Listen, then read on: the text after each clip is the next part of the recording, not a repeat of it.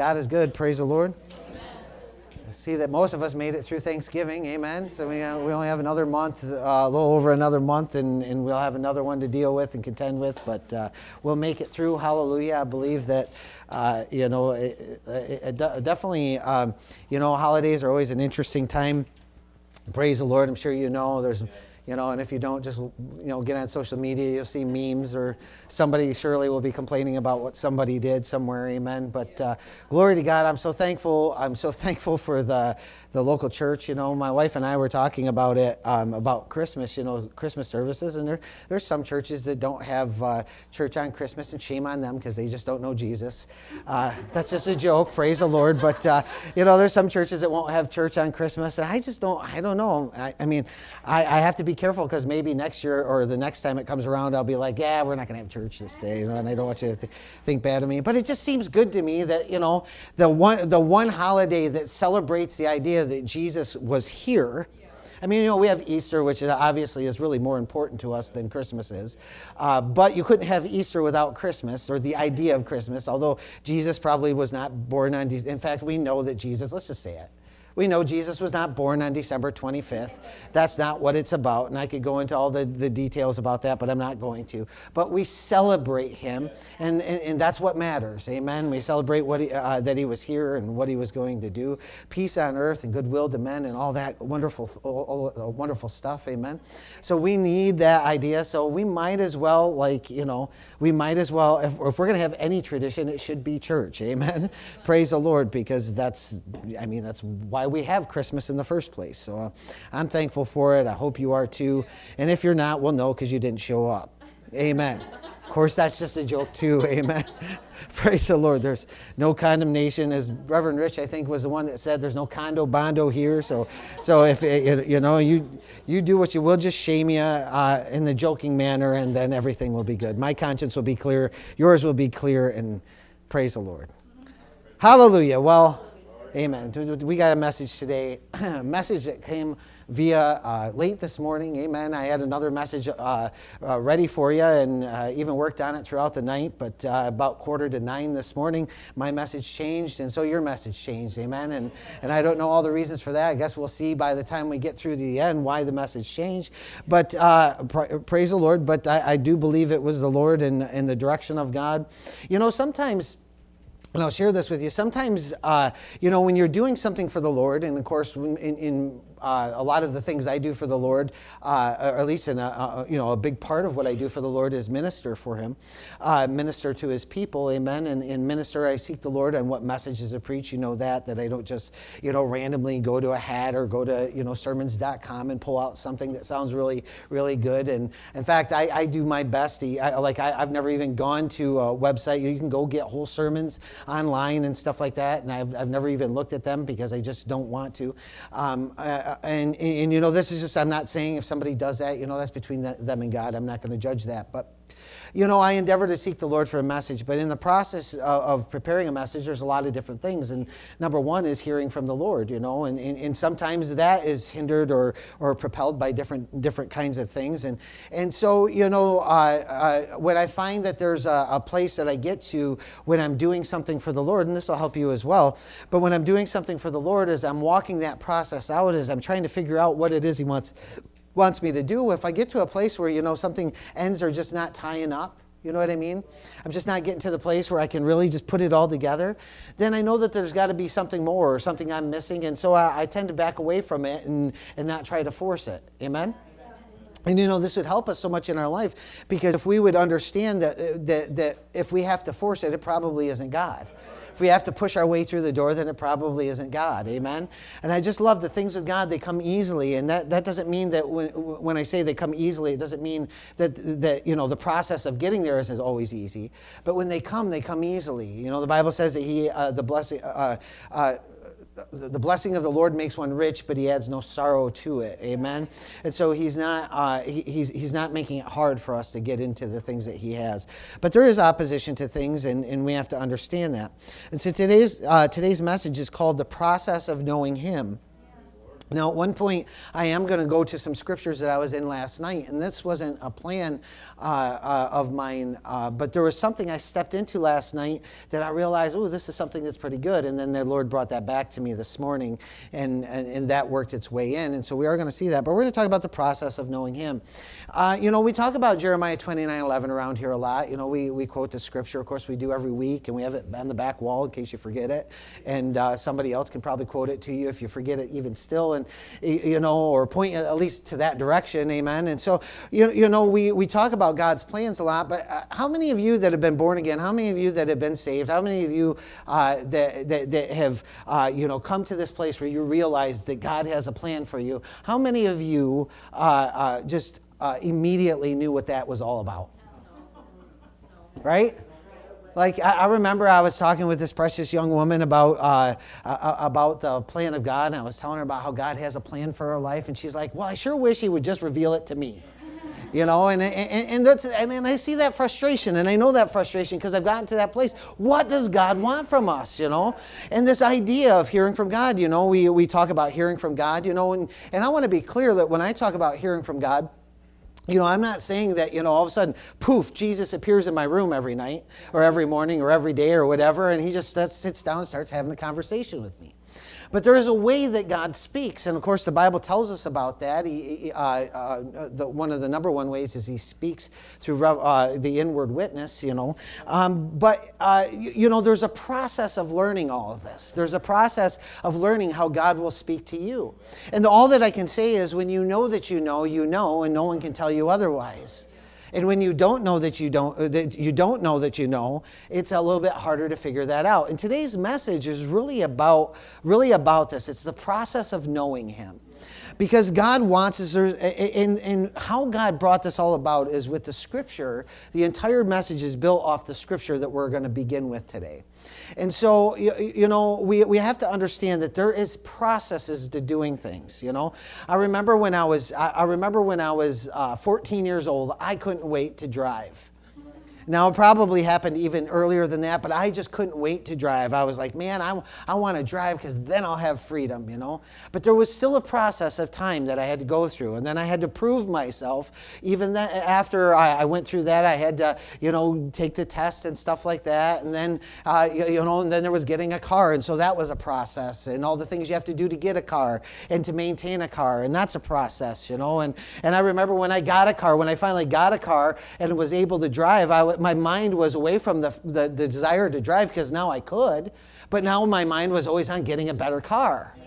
You know, and so my, it shifted. Like I never even remember the shift. All of a sudden it was there. Now I wanted a better car. And so then everything was about getting a better car. So I'm driving around having the freedom that I wanted in a beat up car wishing I had a better car to drive around in the freedom that I was seeking before. Amen? Because somehow a better car was going to make that better.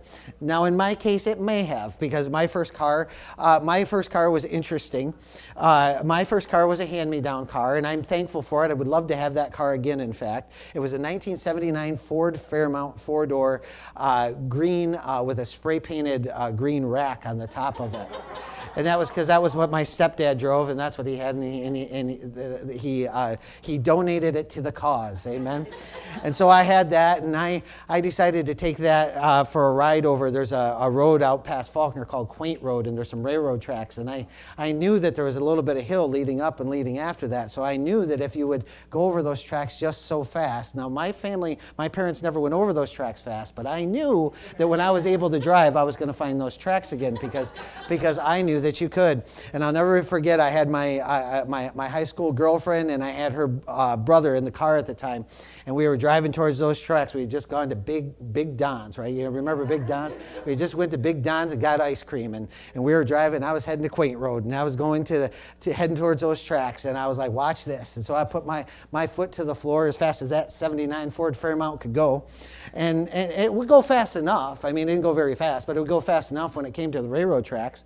And I'll never forget this moment. I had this moment. We were going over those tracks, and you know, it felt like we are 20 feet off the ground, just being launched into the air. And I, I, I look over, you know, and it's like all slow motion, you know. I look over, and and and and, and there's uh, Katie's ice cream is is levitating off of the cone, and and I'm, I, you know, I'm just like, yeah, you know, it's like this is awesome, and kaboom, and it lands in her hand, and she caught it, and uh, that was a, that was a, a, great moment. But that was the end of the Ford Fairmont. Uh, so for some reason that, that car didn't run too well after that and, uh, um, and so then i moved on to other cars and I, and I don't know if they knew why it didn't work after that very well but they probably figured it was my fault. And so i never got into the, the mercedes or the bmw that i deserved at the time. I was going to uh, I progressed through other cars. I had a car. I, I, had an 80. At one point, I had an. I think it was an 85 Mercury Topaz, and this car had what we called the. Me and my friends dubbed as the the Topaz Shake. Praise the Lord. The Topaz Shake, when you'd hit 30 miles an hour, that thing would just start lurching back and forth. I don't know why I did. Did it for about one mile, uh, you know, 30 to 31 miles. I don't know why I'm telling you all this. It's probably just to, to process. Yeah, it's a process. Amen. Because I certainly have enough scriptures, but we'll get there. Amen. Glory to God, because you're egging me on. So, so we had that, and then, but the reason I got into all this is because I wanted to get to the '82 Chevette. The '82 Chevette was a really nice car. I sold that car uh, when I got done with that car. I sold it for $35 with vomit in the back seat, uh, but I did sell it and and and made 30. Well, I don't know if I made any money on it, but $35. But that car was really interesting because that car would, uh, uh you know, as I go around the corner, I would sometimes almost lose a passenger because the door would fly open, and and I had no no, you know, you know, I had no heat. So in the wintertime, I had blankets in the one in the front and one in the back. Front passengers had one blanket, one in the back. Uh, the ones in the back had one, and then uh, you know the windows rolled all up, but all but that much. And so I'd come out from school. Thank God I didn't have fabric seats. I had the, the we called it pleather at the time, but it wasn't even pleather. I don't think it was just plastic. And uh, you know it would all be covered with snow, and we'd have to wipe off the seat. That's the that's a good car that we had back. I had back then. Amen. But you know I always wanted more, and I always had my mind uh, distracted by the wrong things. But there's a process. Today I don't drive either of those, and, and, and would not put any of my children. In fact, one time my brother had taken uh, my, my stepdad had taken that that, that Chevette, uh, given it to my brother to take down. He worked at a garage, uh, you know, changing tires and doing stuff like that. And he took it down there to put, uh, I think, like fake chains on it or whatever it was they were putting on it. And uh, uh, my brother's boss walked in and he said, "Whose car is this?" And he, and he said, "It's it's my brother's." And he's like, "Do your parents hate him?" of course, you know, we did things a little bit differently back then, and. And honestly, I have a lot of fond memories in some of those cars. I wish I would have realized that then. But you know, when you're in the process, you don't always think about it as being a fond memory. But you know, as I processed through this, this, you know, when I came in, you know, I didn't know anything about the Lord when I come into church. And then I, but I found a church, you know, and I've been to many churches, but then I found a church that started teaching me the Word. And the Word helped me start learning about God. And I was so thankful when it did. And I don't even remember, as I look back, I don't remember the day, I don't remember the time where I finally realized that what I recognized was God speaking to me and God, God doing things in me. But I, I, what I do recognize is there was a process that got me there. And faithfulness will always get, there, get us there. But one of the things we need to understand is that there's a reason for the process. There's a reason that I didn't get the Mercedes right off right off the bat. Amen. There's a reason. I still don't have one, by the way, but uh, uh, you know, and I, I, don't necessarily even want one. I mean, wouldn't, wouldn't refuse one if it was given to me. Amen. So, mom, and mom wants one, so praise the Lord, you should get one. Amen. Convertible, nice convertible. And then I don't have to buy one, I'll just borrow yours. Yeah. Amen. Because she'll let me borrow her vehicle now. She's really, really. Yeah, yeah, yeah. I go get ice cream? Amen. But there's a process in knowing Him. Amen. Glory to God. So let's turn over to Matthew 7, and we're, we're going to see where uh, we're going to see what where this process begins and why. Amen. Praise the Lord. God is good. Amen. Matthew 7. Oh, the adventures I had. The adventures. And by the way, those weren't the only railroad tracks I ever went over. Because then I got a motorcycle, you know, and I had. There's a reason. If my boys ever wonder why I said you're not allowed to have a motorcycle while you're in my house, and I have a motorcycle, but if they, they, ever wonder why I said that, there's a reason for that. Amen. Because you got to get the stupid worked out of you before you before you get on one of those. Amen. Uh, amen. Praise the Lord. I'm not calling my kids stupid. I'm just saying the Bible says that. The Bible says that foolishness is bound in the heart of a child. And we let chil- children run things the way everybody would like it to happen. Uh, yeah, the, then, well, praise the Lord. That's Man, yeah, anyways, thanks, Doug. Moving right along. Doug's like, let's get to this message. I'm, I'm, I'm tired of waiting around. Amen. Praise God. Praise God. Matthew 7, let's find verse 6 if you can find that. Amen. Matthew 7, verse 6, it says, Do not give what is holy to the dogs, and do not throw your pearls before swine, or they will trample, uh, or, or they will trample them under their feet and turn and tear you to pieces. This is pretty strong wording, isn't it? Yeah. Now, I'm going to give you a little good Christian advice. You want some good Christian advice? Don't ever tell somebody you ain't going to tell them something because you ain't going to cast your pearls to swine. Because people don't like to hear that. I'm, I'm not going to give what's holy to the dog, so I'm not going to tell you all about this. You know, don't, go, don't ever approach somebody with it. You approach somebody that way, and you're probably not going to get a lot of favor with them. Amen. You got to ease in before you before you before you attack them and call them names. Amen.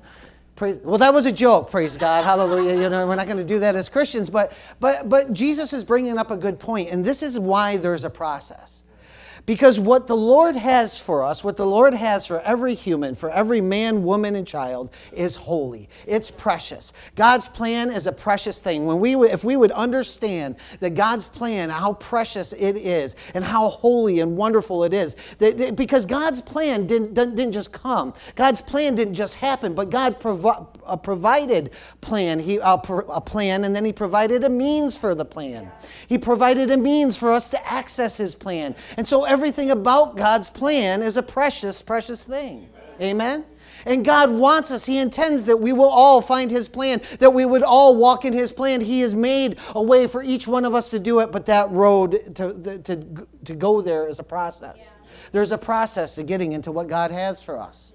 How many know that whatever you're doing today is not, if you follow God's plan, is not what you'll be doing a year from now? And it might not be what you're doing five years from now and 10 years from now, but God's plan is a process. And even today, as a pastor, as I preach this message to you, as I stand here in this pulpit, I have developed over the years and I will develop further. There's things that God is showing me all the time that, that hone my understanding of who He is. That's why people that come in and give God a try, a good shot, they never find out anything about God. Why? Because God's not going to give the good stuff to the dogs. What are the dogs? What is Jesus talking about here? Is he calling people dogs? He's saying what, what he's saying that people that aren't going to care, that don't matter. You know, with, with, a dog, you can give you can give the dog a steak, and it'll treat it the same as it will uh, stuff that it finds out in the yard.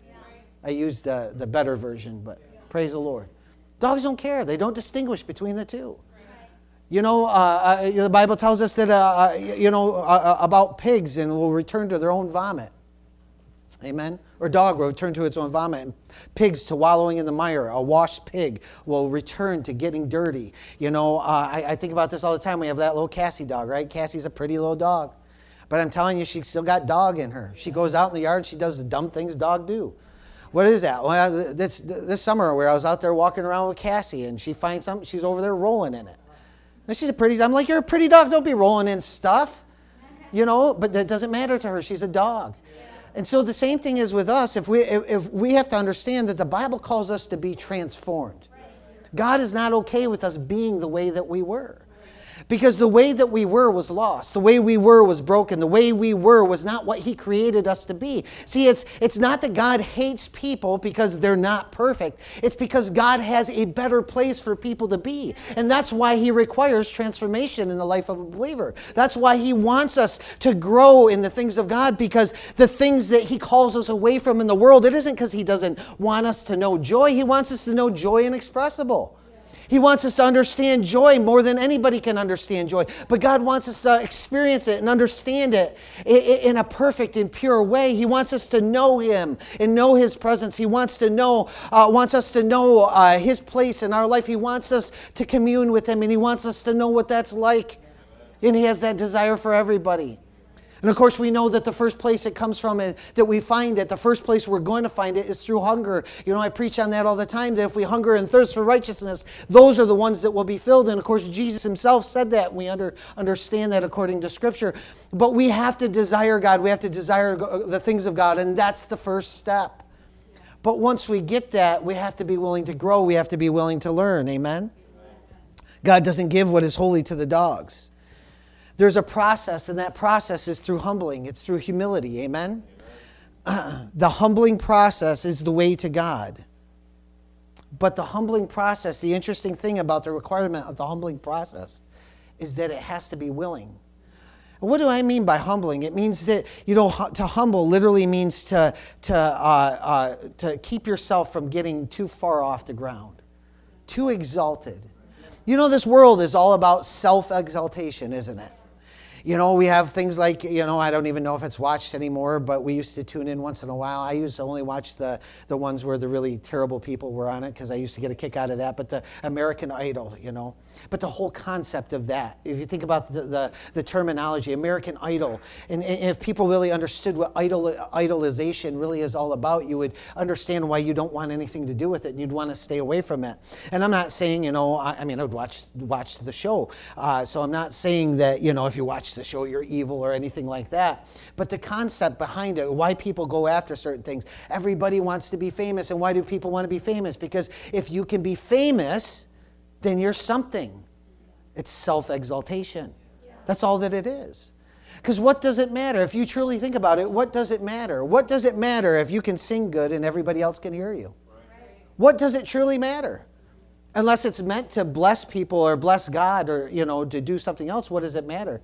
And the truth is, it, those kinds of things. I know this as an artist, as somebody who can draw, you know, could draw and build things and do different things. You know, my first desire is to show them off after you've done them, right? And that's that's that's a kind of a common thing. And and and sometimes that there's there's reason and there's purpose behind it. Praise the Lord. And sometimes it's just self motivated. And we all know that. Amen. We all understand that. So I'm not just saying that, you know, everybody is bad and everybody is wrong, but we have to understand that God wants us to, to know things on a greater level. He wants us to, to realize things on a bigger level. And really, that's through humbling. See, whenever we exalt the flesh, what we do is we, we, uh, we disenable the ability to be able to hear from God, to be in His presence, because God will have no flesh exalted in His presence. Amen. Glory to God. And so Jesus says, Do not give what is holy to the dogs. He, in other words, he's saying, if somebody isn't going to receive it, don't sit there and keep trying. Don't keep, don't keep uh, trying to give. That's why people, you know, we talk about this all the time, but people that don't listen, that won't do what the, the word says, what am I going to do? I'm not going to chase them down and make them follow the word. I'm not going to make you listen to me because God wouldn't make you listen to him. Amen? But each, for each one of us, it's a choice of what we do with what God gives us. What are we doing with, with what we are? And a lot of people think that they're fine because, you know, well, uh, you know, I, I, I haven't been faithful, but I'm still blessed. You're just deceiving yourself. There's a day of reckoning coming, and we, we want to know God. There's a, there's a beautiful thing, a beautiful, wonderful thing. You know what? One of the greatest things about knowing God is that whenever there's something that goes wrong in my life, I always get an answer. I always get an answer no matter how lost I was. You know, and this is the difference. If you knew me in my old life, I was lost. I was I was so far gone. I didn't know which end was up. I would try things and most everything I would try would fail. I was depressed all the time. I just if the, the I was the epitome of lost. But I was also a dog because I, I, I didn't grab onto the things. I didn't hunger after the things it took me pain and suffering to get to that place. And, and sometimes God has to allow that in our lives to get us to a place where we recognize, hey, we do need God. See, if we're living this life without God, if we're living, praise the Lord, it's not a blessing that we're living. We may be deceived and think it is, but it's not a blessing. Praise the Lord. And, and only if you've come to the other side of that can you truly understand that. Amen. But there's a humbling process that's needed. And God gives us the direction for this in Scripture. Turn, turn with me to 1 Peter, and this is where I was last night. Praise the Lord.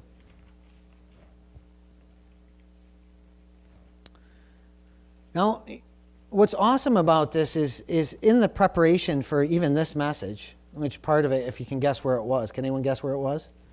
In the shower, yeah. I don't know how you know that, but uh, praise the Lord. But I was in the shower, and I was just, as I was in the shower, I was. Um, you know, just uh, seeking the Lord and, and, and, and, and he was sharing some things. We'll get into it. Amen. Praise the Lord. Not the shower, my what God was showing me in the shower. Amen. Amen. First Peter 5, uh, chapter 5, verse 1. Amen. You know, I can tell you the greatest, the greatest thing in life that I've ever come across is the ability to commune with my Heavenly Father. There's nothing like it. I, am telling you, there is nothing like it. It, it. it is a wonderful, wonderful thing. You know, I was telling my wife even last night the more and the closer I get to God, the less I want to be here. It's the truth. The less I, now I'm not saying I'm, I'm looking for an easy way out or a quick path out, you know, but I just realized how much better it's going to be with Him. You know, heaven isn't this place where we just float around like, like you know, with wings and, you know, with the angels and, and are on clouds and stuff like that. There's, there's every, you know, the things that are here, you know, the, the example, the earthly example is, is really a, it, it's a foretaste of the things to come. So if you think about the blessings that are here, heaven is much greater than that. Only that lasts forever with no pain and suffering, with no devil, with no opposition. We will be able to be in God's presence. I, I believe that in, I, I, believe this personally that, uh, you know, and, and, if you don't, that's fine. Um, but I believe when I'm in heaven that I, I, will I'll, I'll be able to, to be just as creative as I was here, but only without any earthly hindrances there. And anybody who's creative understands exactly what I'm talking about, where you tried to do something, produce something, and you could visualize it, but it just wasn't coming out the way that you saw it. And, and, and, you know, but there I won't have those hindrances. There I'll be able to do so, and all for the glory of God. And it's, it's a, that doesn't mean I'll always just be, you know, drawing or painting pictures of angels or, or whatever. You know, I, I believe we'll be building. I believe there's a lot, there's a lot of things that we'll be doing. Amen. But that's free, no charge. It's just a little, uh, a little frosting for the cake, if you will. Amen. But it says here, and we have to consider these scriptures, why they're written to us. Amen? 1 Peter 5 1. It says, Therefore I exhort the elders among you as your fellow elder and witness of the sufferings of Christ, and a partaker also of the glory of uh, uh, uh, also of the glory that is to be revealed. That's an interesting statement, and that's important for us to understand that, that there is glory that is yet to be revealed to us that whatever God, whatever good we've seen, God has more. That's stirring to me. I can't not be stirred by that. I'm the curious guy that says, somebody says, uh, there's something neat over there. You don't even have to tell me what it is. You don't even have to tell me what it pertains to. I'm on my way. Amen. If there's something neat to be seen, I want to see it. Why? Because I'm curious. I like that. And when I see in the Word of God, when I see that there's glory yet to be revealed, whoo, hallelujah. If, if, if the glory that's been revealed is so wonderful, and we get, we get tastes of the glory that's been revealed, but if there's glory yet to be revealed, it means it's something more than what has been seen already. I don't know about you, but that again, that stirs me, that excites me. I want to say it again just because it excites me so much, amen. And I just might come out of my suit here in a minute if I if, if, if I if I don't be careful, amen. God, God, like the things eye has not seen, the Bible says, no ear heard the things which God has prepared for those who love Him. But the Bible tells us he, He's revealed it to us and He will reveal it to us. Amen. But God's prepared things that we can't understand. He's prepared things for your day. This this is why we have to be real careful about getting critical and upset about everything. Because your day might be going good or be going bad, but you don't know what glory God has to reveal to you yet. You know, there's other things that God has for you. He's just waiting. You know, Christmas is coming. Anybody, anybody know that Christmas is coming? Is there anybody in here that celebrates Christmas? Yes. Right? Praise the Lord. You know the reason I like presents? I'll tell you why I like presents. Because somebody has taken time to think about you and they've they, they purposed in their heart to put something aside and to, to, to bring you something that's, that's special to you that's worth waiting for. That's a pretty awesome thing to me. Amen? Now, like my wife, though, you know, I, I, uh, when people ask me what I want for Christmas, I don't, uh, I, I don't, I can't say I really know. I have to consult the list that I wrote. but, uh, but, but you know, and, and of course, it's, it, it, it, it's, it's a joke. But I'll, I'll just be honest with you. I always loved Christmas and I always loved presents. I just always did. I was always excited about it. And I don't apologize for that now as I'm older. Amen. I, I, don't apologize for those things. And you shouldn't either if you like to get gifts. And if you don't, well, then love to give gifts. I love to give gifts too, don't get me wrong. But that's, that's the same way our Heavenly Father is. What's the excitement? All the excitement is there's something good that's coming. And all every kid knows, every kid knows. Uh, Sophia, do you know that, that Christmas is good, right? You know Christmas is good. And, and do good things happen on Christmas morning? What kind of things happen on Christmas morning? Do you know? I'm putting you on the spot. Do you get things on Christmas morning? Presents. Oh, yeah. See, presents, and sorry, I, I, I, to include you, but it's good to be included. Amen. Praise the Lord. Uh, but you know, presents are uh, it, it's this, it's because there's something you know special waiting. They know it's specially for them that it's set apart for them, and this is exactly what God has given us. God has set apart things for each one of His children. He set apart. He said, you know, one, one, one of these times I was seeking the Lord on should I pray here should, should I pray there? And then all of a sudden the Lord showed me the place that He's provided for me, and He said, I've prepared a place for you. That's what He spoke to my heart. And that blessed me because then I realized I was like, oh, yes, this place that God gave me, He's prepared for me to be able to access Him, to go there and to, to say, He's like, I, I prepared this and made this place nice so you can come sit down and get into my presence and find out what I will say to you. And you know that there's times that go by, there's many nights that go by where I hear nothing from the Lord. And then there's many nights, uh, there's nights where I get woke up in the middle of the night and God reveals thing after thing after thing and speaks to my heart. It shows me things about Him and shows me things about my life and, and things about the churches and things that I can do better. And, and, and sometimes they're very corrective in nature. Yeah. Glory to God. But I know this that it's always good with God. He's always leading me to that place of, uh, uh, of, of knowing Him. It's a process, but I must walk that process out. If we don't walk that process out, we will never get there. Amen? Praise the Lord. Glory to God. Verse 2 it says, Shepherd the flock of God that is among you exercising oversight. Now, now this is the thing we have to remember when we, when we were talking about that scripture in Matthew last night, where Jesus said that, uh, that, that he had compassion on the people because they were, they, were like, uh, uh, they were like sheep without a shepherd. And, and, and Jesus had great compassion on them. But what was his, what was his direction? He's like, pray that the Lord would send uh, laborers out into the harvest field. He didn't say, pray that I'll stay longer. He didn't say, you know, pray that, that I would manifest myself to them. He said, pray that He would send laborers. And this is what we get right here. This is a prayer of the laborers coming to pass. What you have today is the prayers of the laborers coming to pass. When, when people were praying for me, when, when I was lost, when I was, when I was so far out there and, and there was no way on earth that I could ever be used for anything good, when I was making every decision that I made was bad, when I was in that place, Somebody was praying. Somebody may not have even known me. And they were praying and they were, Lord, Lord you, you know, send laborers into your harvest field. And the Lord looked down and he saw Mayville and he saw Corey and he said, This is where I'll raise up somebody to be. Praise the Lord. And God will do that. And it's not just me. This is not exalting me. This is what God wants to do with each and every one of us. And we're going to see this in a second here that, that, that all I am is an example of what God will do. Yeah. Praise the Lord. But this is why we have elders, amen? Among you, exercising oversight not under compulsion, but voluntarily, according to the will of God. And not for sordid gain, but with eagerness. I'm going to help you with something. If you want to know if you're in the right church, if you want to know if you're in the right place, one of the ways that you can do know that is to go to these scriptures and say, how are they leading the church? Are they there trying to just prop up their own self? Or are they trying to accomplish something? Are they trying to follow this scripture? I'm not saying they're perfect in anything, but are they trying to do this? Well, you can know that if you're in the right place just by doing this. If you're looking at the pastor saying, oh, they're just after my money, well, then you're probably not in the right place. Amen? Glory to God. But with eagerness. Hallelujah. I hope that I preach with eager- eagerness. I hope I come to church with eagerness. You should also come to church with eagerness. Amen? Praise the Lord nor yet as lording it over those allotted to your charge. It's not my job to be your Lord, so don't ask me to be, and I won't try to be, but proving to be examples to the flock.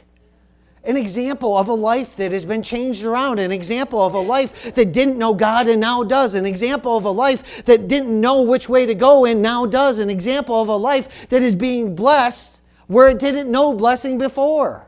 Hallelujah. Walking things out before the sheep. Glory to God. And then leading other people and saying, Here, this is how you get there.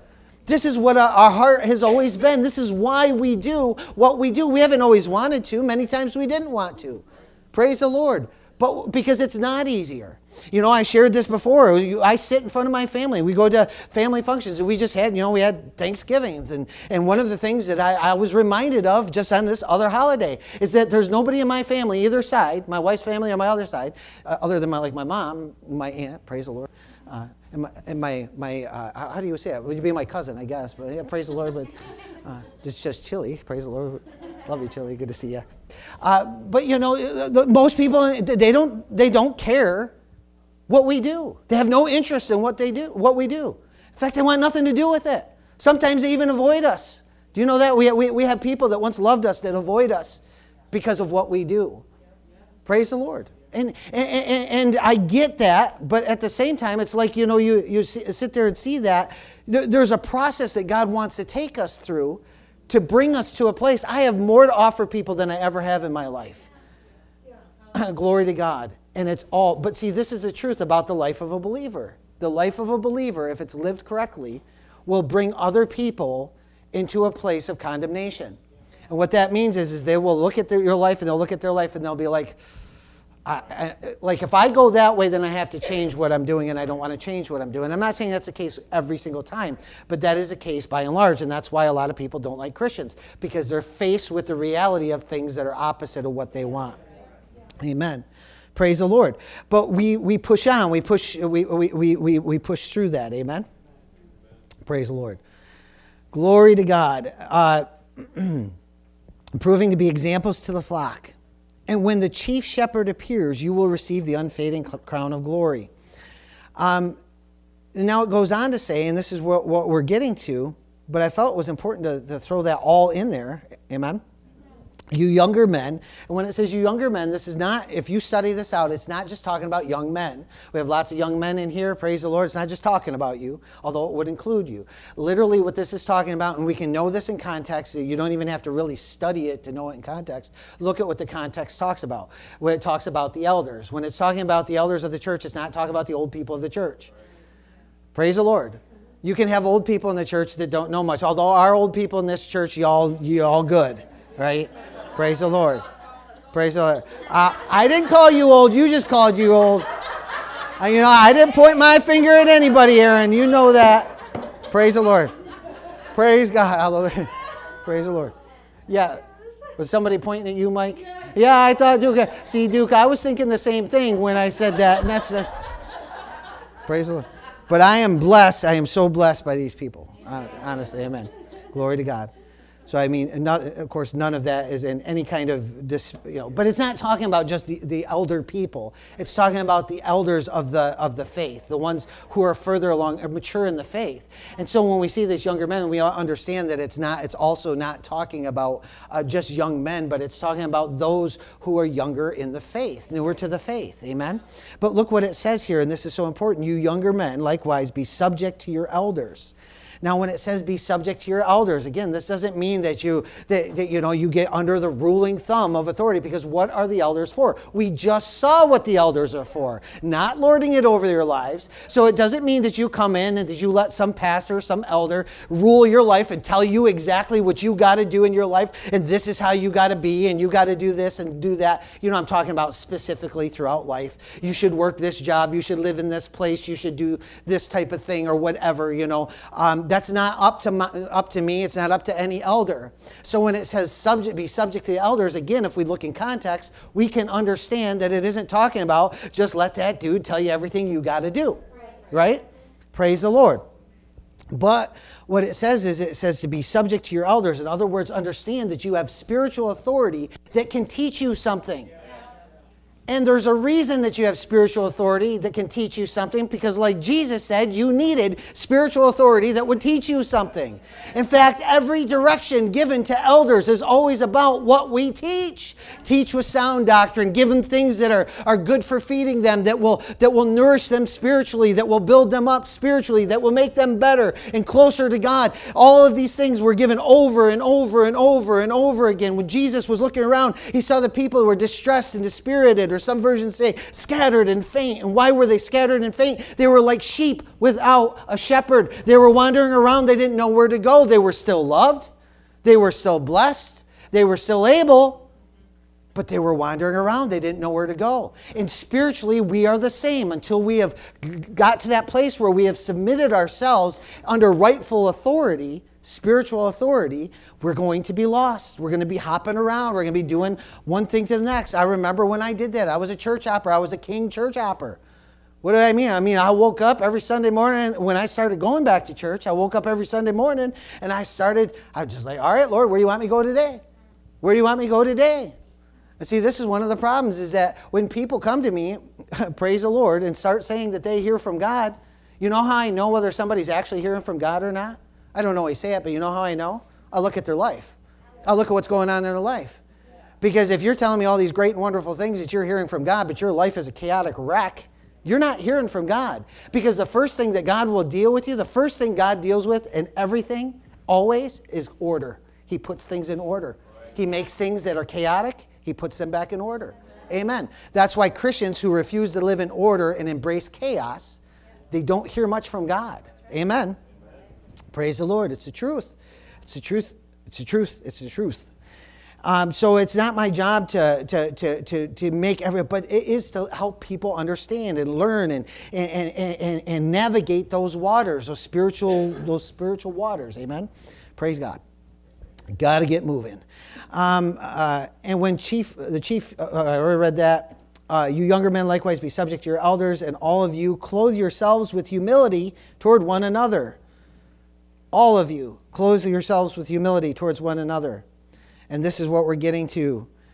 For God is opposed to the proud, but gives grace to the humble. Now, I've read these many times in churches, and many times as I've read these scriptures in churches, I've read over them and I'm like, oh, look it, see what it says, and then moved on. But last night, the Lord stopped me on that word opposed, because this is important to understand. That word opposed literally means, I looked it up today, didn't have the privilege of hearing that last night, but it literally means to resist or range in battle against. This is, this is what this. So God is ranged in battle against those who are proud. God resists those who are proud. And those who are proud are those who will not subject themselves or submit themselves under spiritual authority. So people who, oh, I can have God my way. No, you can't, because that's not how God is. God don't do things your way. God does things his way. The things I'm presenting to you, I've learned through the process of pain and suffering, trial and elimination, and not being submitted and then being submitted. We have to learn under spiritual authority for a reason because God has ordained it that way. We need these things. We need the, the, the local assembly to be able to, to learn to submit ourselves in that place. Amen. If you come to me for counseling, and I counsel you, my counseling should be in line with the Word. If it's not in line with the Word, then it's not good. Amen? Uh, but I don't have anything else to offer people. But then again, like I said earlier, humble literally means not rising above the ground or lowly in spirit. So to, to, to, to, it doesn't mean that you beat yourself and drag yourself down you know, that you're always cutting yourself down or saying bad things about yourself. That's not what being humble is. But being humble means that you don't exalt yourself. You don't allow yourself to be lifted up in pride. And that's not hard for us to understand. People, uh, I, I heard this phrase a lot at different times in my life, never from my mom. But I heard this, this phrase a lot my way or the highway. My way, the highway, or, or the highway people are the most filled with pride. If you are a my way or the highway person, you are so full of pride that you can't see yourself. how do you know you're my way or the highway? Well, if somebody tries to correct you and you don't receive it, there you go.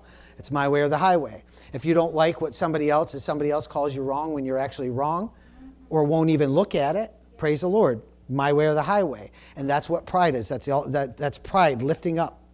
Of course, pride can be other things as well, but those, those are just examples of it. But then it says in verse 6 Therefore, humble yourselves under the mighty hand of God that he may exalt you in the proper time. God's desire is to exalt you, but in the proper time. And he is, his desire is for you to have uh, uh, uh, this, this true understanding. But why would, why would God's voice in your life, why would it matter that that comes over time? Why would you would think that God would just want you to hear it like instantly, right? And there's a reason for that. Because a, a, a pride filled person who will not submit to man's authority, even though the scripture says so, will not submit to God's authority. And when they won't submit to God's authority, they will receive anything that comes to them spiritually. And the devil is looking for such people to deceive. The devil will deceive people who are lifted up in pride, thinking that it's God. See, God wants it to be pure. Because when it's God, it submits to the word. When it's God, it always you can always point back to the word and see the principles in the word. When it's God. And then there's always good fruit at the end of it when it's God. But when you're, when you're, if you're fighting life and your life is just one, one fight to the next, you're not, you're not walking according to the Spirit. You're walking according to the flesh. God never intended the Christian life to be one trial to the next. In other words, you know what I'm saying by one trial to the next. It doesn't mean we're not going to have trials. We'll all have trials. We'll have more trials sometimes than those of the world. But what it means is, is walking from like, oh, just dragging yourself from one trial to the next. I just got through this and now I'm on to something else. Jesus meant us to be invigorated in life, filled in life. That's why he gave us his spirit so we could be filled with his spirit. And then when, when, when, when trial comes upon us, that we would be able to overcome it. Now, maybe you're sitting there and you're thinking, well, I am living one trial to the next. I know what it's like. I've been there too. It takes work to get out. And you know what the work to get out of that is? Part of that is submission spiritually. Because until we learn to submit ourselves spiritually, we can't fully receive the things that God has for us. Amen? Why is that? Because God made it that way. It's not man's idea. It's not my idea. I would rather it's not that way. I, got, I mean, I can't tell you how many times, Lord, can't you just deal with them? You like listen, like, like, like, like, honestly, just think about this. Uh, well, think about this in context, right? Let's just think of this in rational human thought. Can we be rational for a minute? How many times are you really blessed when somebody just comes and dumps all their garbage right in your lap? This is what I'm dealing with. This is what I have going on. Why isn't this right? Why isn't this right?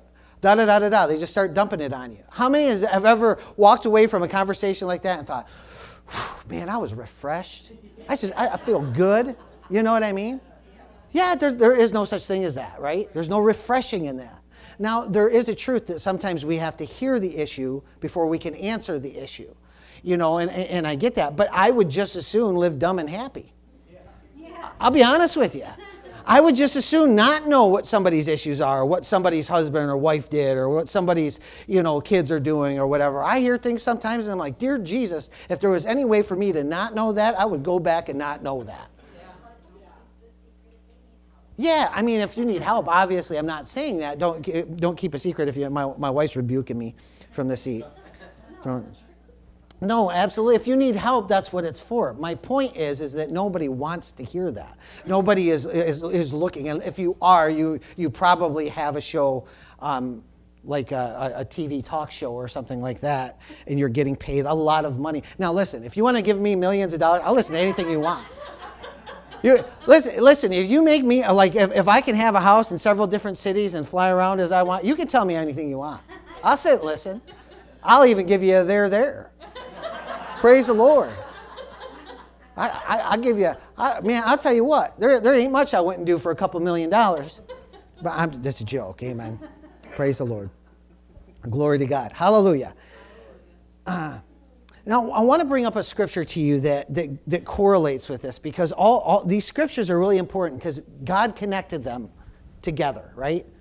I'm talking about the ones we just read in First Peter, right? Look at this. Just write it down if you're taking notes, uh, but look at it up here. Hebrews 13 7 says, Oh, you, I didn't give you guys this. Can you put that in there? They're gonna, they're gonna pull out. I, I just remembered. I this, this came to me. This came to me as I was coming out of the shower. Amen. And I had already sent the I had already sent the message to the to to to the sound people. Praise the Lord. Glory to God. Yeah, Hebrews 13 7. Look at what it says here. It says, Remember those who led you, who spoke the word of God to you and considering the result of their conduct, imitate their faith. This is what the Lord kept dealing with me when, when, when I, was, uh, I was seeking Him there. Is He kept dealing with me like, consider uh, consider those who have gone before you. Consider those who are over you. Consider, this is what, what kept coming to me. Consider the outcome of their faith. Consider the leaders. Consider what they did. In other words, if you can look at somebody's life and say, yes, that's been changed, then you can look at it and say that's been good, especially if it's someone you're connected to. Like, listen, I'm not going to counsel from somebody who I look at their life and say, well, it's more of a wreck it was today. Oh, you want a good one? Praise the Lord. Glory to God. I ain't gonna use any names so nobody gets get gets gets scared in here. But uh, there is this thing that I have ha- happened to notice a lot. Um, well, let's see how. Uh, it, let me say it like this. trying to think of the best way to say it. Because you know there, there's there's all kinds of there's all kinds of there's a lot of there's a lot of counseling in the world. Now, I, and I, one of the reasons I'm going to be careful with this because we do have we do have Christian counselors in both of our churches, and so I'm not talking about you. So praise the Lord. We, we pat you on the back. You do a wonderful job for the Lord, and we love you for it. Amen. But there is a lot. But you probably surely know this. There is a lot of counseling in the world where the people that are counseling are more jacked up than the people they're counseling. Now, I discovered that in life, and I, I, I, have quite a few examples that I could share with you. I'm not going to, but I could share with you specifically of people I'm like, they shouldn't be counseling anybody. They shouldn't be giving anybody advice because their advice is completely terrible. They can't even, they can't even advise themselves into a, uh, into a healthy afternoon, much less help somebody else fix major problems in their life. Amen? Considering the result of their conduct, imitate their faith. Amen? You know, if you're if you're going to go get a lawyer, you don't want the worst lawyer. You don't want the one that just barely passed the bar exam. You want to go. Who's that guy? Johnnie. Uh, know, who's the guy who did the the OJ trial? The, yeah, Cochran. Yeah, Johnnie Cochran. Is that what it was? Yeah, yeah, yeah. You want Johnnie Cochran. I'm just saying the truth. Whatever you feel about that, whatever you feel about the outcome of that trial, I'm not, I'm not pinning nothing on OJ taking, or I'm not freeing him either. I'm not saying anything about that. I'm just saying you want the one that he got because he obviously went for the one, the best one he could possibly find. Amen. Praise the Lord. You want to, who's the one that Johnny Depp uh, and Amber Heard? You don't want her lawyers, you want his lawyers. Right? Who's that, that, that woman? She, she was awesome. If you watch any of those clips, man, she scared me. I wasn't even part of the trial. You know what I mean? I mean, she just, she just hammered it.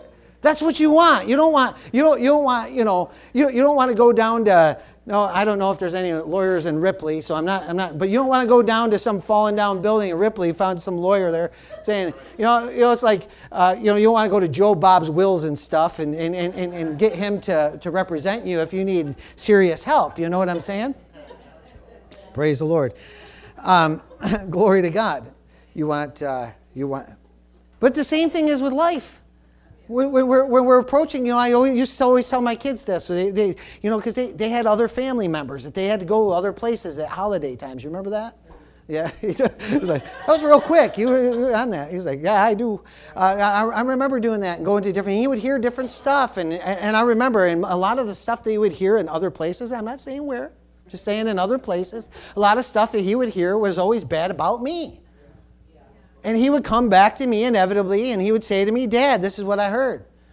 And finally, I had to start saying it. Like, you got I, I started walking him down this as a young boy. I said, You have to start asking yourself. I was like, Ask yourself certain questions. Do you witness any of this kind of thing? Well, no. Do you see this kind of thing? Well, no.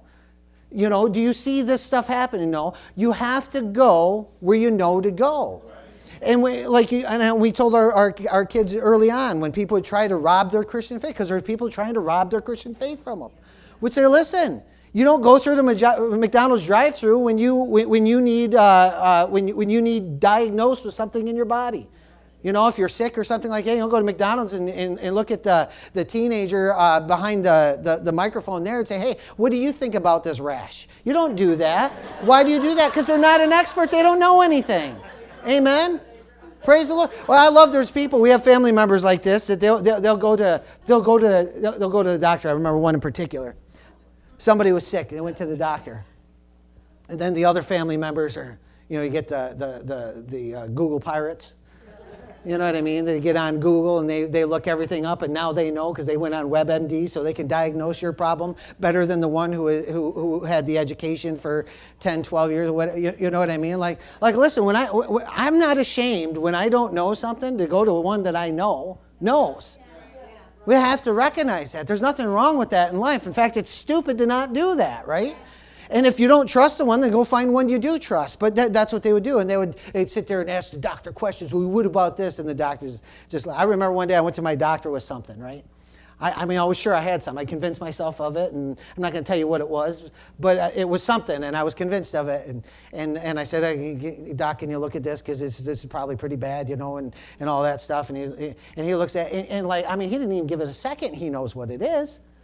Why is that? Because he deals with this kind of stuff all the time. I don't know if he deals with that, but he knew obviously in a second. And so he was, like, oh, no, this is this. I was like, so no big deal? No, no, no big deal at all. Right? Praise the Lord. Glory to God. Hallelujah. And you know, so there, there's people, it's the same, man, I could go example after example, but you know what I'm talking about.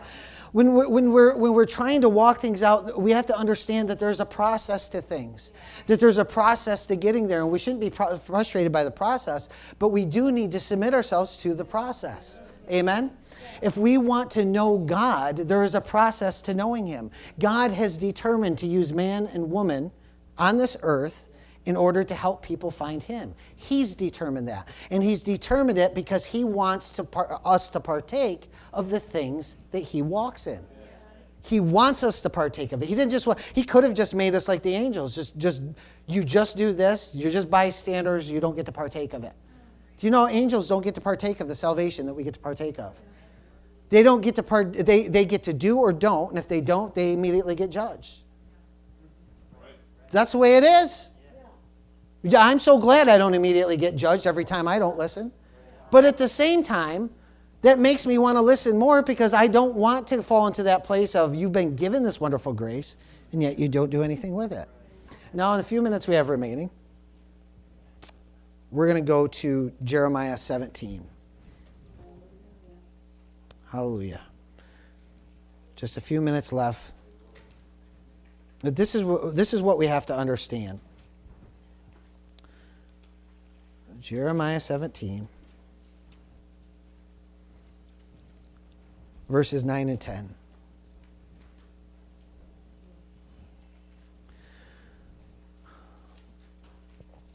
The heart is more deceitful than all else and is desperately sick. Who can understand it? I, the Lord, search the heart, I test the mind even to give to each man according to his ways, according to the results of his deeds. And I'm going to explain that in a minute, but I want to go back first and, and look at this. The heart is more deceitful than all else. the unrenewed, you know, the heart, as it talks about here, is, is, is the, the same idea as like a lot of times what we see um, translated soul in the New Testament, which is literally the mind, will, and the emotions of people. That's what it's talking about doesn't mean that if you love somebody that your heart is just deceived, but your heart can be deceived. That feeling a love place can be deceived if your mind is off. And this is why it's so important. You know, so many people, they're like, oh, I, how do you know if you marry the right person? You can know if you're right, marrying the right person very easily if you understand Scripture. I mean, eh, there's very few people that truly understand Scripture and follow it that get into a marriage that doesn't work if you truly understand it because it'll keep you from that. Amen? The heart is more deceitful than all. I know that's a pretty big statement, but it's the truth. The mind, the will, the emotions, uh, the inner uh, thoughts of a man is really what the heart. Um, actually, this word uh, isn't actually even rightly translated heart at all. It's more like the uh, translated kidney is really what it is. But but we don't talk about you know you don't you don't ever see Cupid shooting an arrow through a kidney because that'd be painful. Well, sometimes the other one's painful too, but, uh, but, but you know, that's, it's just not right. We don't think about our kidneys, but it the bowels, the innermost part of a person.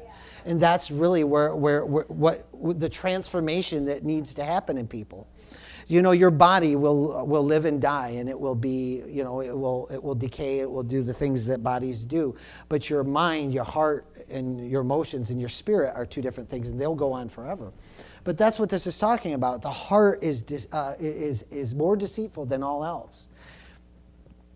The reason that the Bible directs us to renew our minds, to be transformed by the renewing of our minds, anybody knows that scripture over there in Romans 12 too.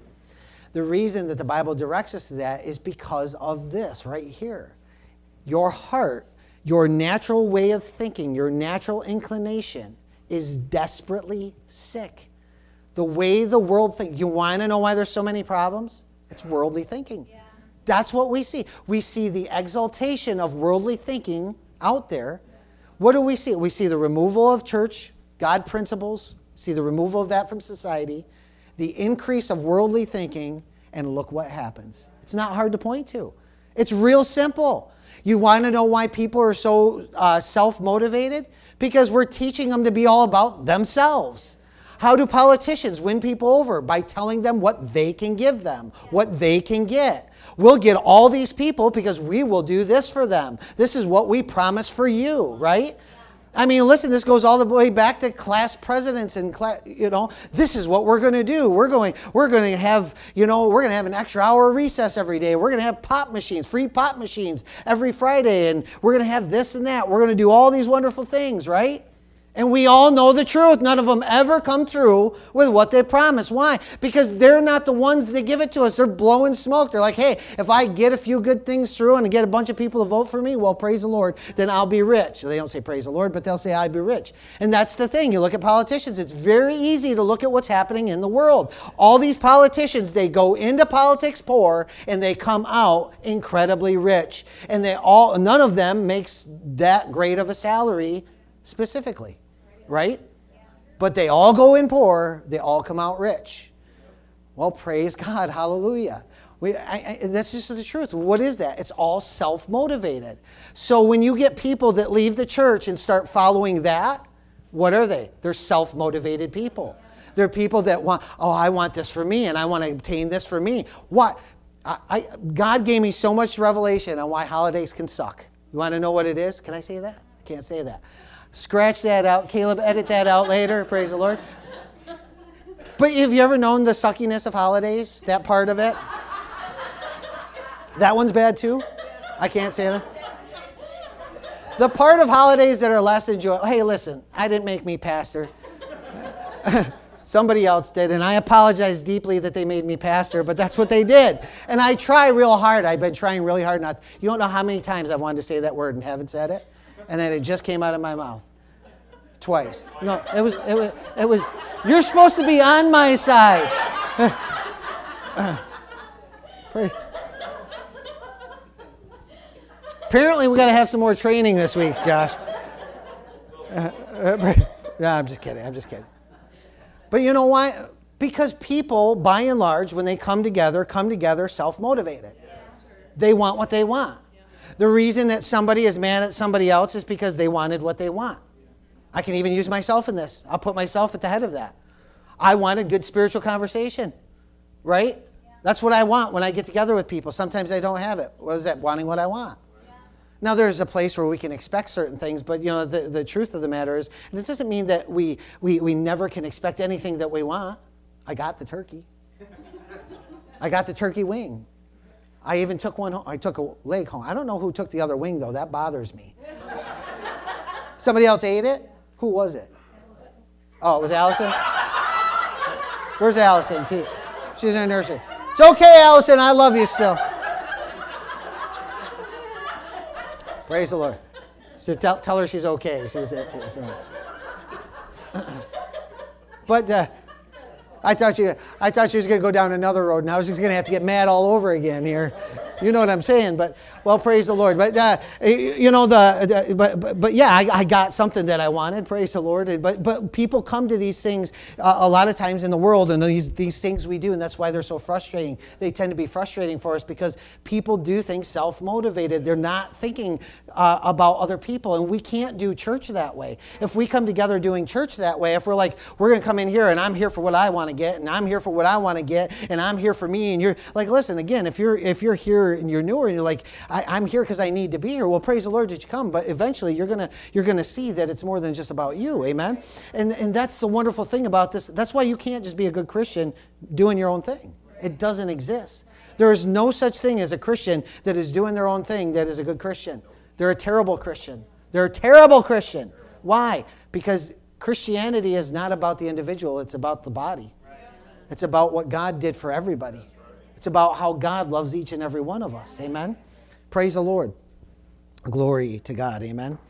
Um, well, uh, I want to say this. I know that I'm, I'm, over, and I've been doing that a lot lately, and I know it's been getting bad, but uh, well, thank you. Thank you, Steve. Thank you, Steve. If anybody has an issue with it, take it up with Steve. If you don't know who Steve is, he's the one who's taller than everybody else sitting down. Amen. Yeah. Praise the Lord. Um, yes, yes, yes. Jeremiah 10, I search the heart and test the minds, even to give each, uh, each man according to, uh, to his ways, according to the results of his deeds.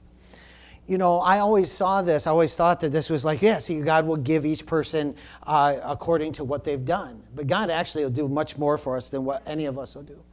But I believe really what this scripture is talking about is that, that what God, um, the path that God gives us, has to do with what we need to be healed, what we need to walk out. And that's the thing that I want to connect this with is that, um, and this is what one of the things that the, the Lord spoke to my heart is that the path that you walk will have everything to do with the healing you need. And um, that word healing isn't necessarily just that if you're sick and you, you need to be, uh, you know, uh, you have a, have a certain sickness or a disease that needs to be healed. But the path that you walk, well, the healing for your heart to stop being desperately sick. What are the things that God has to work in you and work out of you? What are the things that God wants to transform your life with? What are the things that God needs to get into you so you can receive from Him? So you're not just being a dog or swine, but you're being somebody who won't just trample over these precious things, these precious nuggets that He wants to share with you in the nighttime. You know, what is the process? And that's what the process is all about. The process is this process of the Lord doling out what each person needs. Because God is looking at our life. Sometimes you'll say, well, why, why would that Christian? I, I've met Christians that are loaded, that are rich, that never did anything to earn it. And some people say, well, look, the, you, you know, a, a, faithful man will, blessing, uh, or will abound in blessings. I've seen that before, and I thought, man, I'm like, why are they so blessed, Lord? Those people don't serve you like I do. And I've been righteous in saying that, mean, meaning like they really don't serve them. But yet they seem to be blessed. And it's not that God is just doling out blessings for them. That's not what he's talking about. God will give us things that we need in each of our lives according to the lives that we have, both in the ways that we've been raised, the things that we've been accustomed to, and the cultures that we've been raised in, and the countries we've been. God will, he will kind of, the plans that he makes for us will entail all of those things, and we'll take all those things things into consideration and the things that He wants to work in you. Take into consideration the path that you walked. And when you understand that, it makes it the path you walk further a little bit clearer. It makes it a little bit easier to deal with because you're like, wait a minute. You know, I've had some things happen to me even in, in recent times, real recent times. Some, some things come to me that if they had come to me even years ago would have rocked my world, would have destroyed me. I would have sent me, and, and I just see like, I see the blessing of the Lord all the way through it.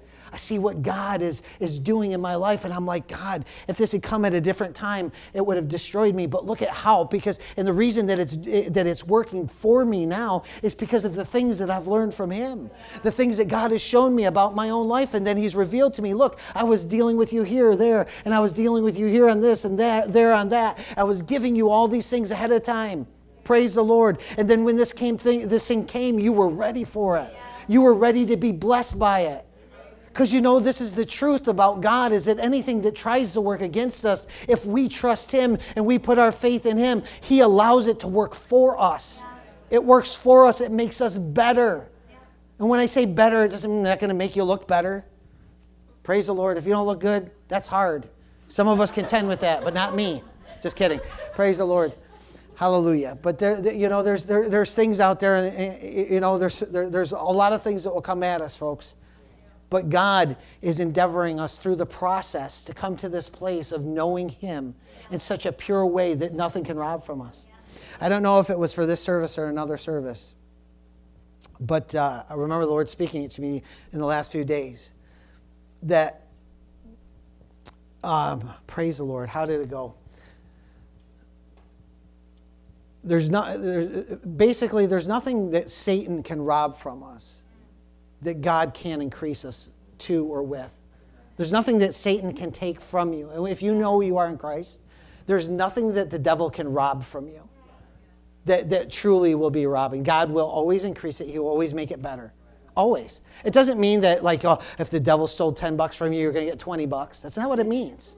but God will always use it in such a way in your life to put you in a place of experiencing Him, the fruits of the Spirit. Amen?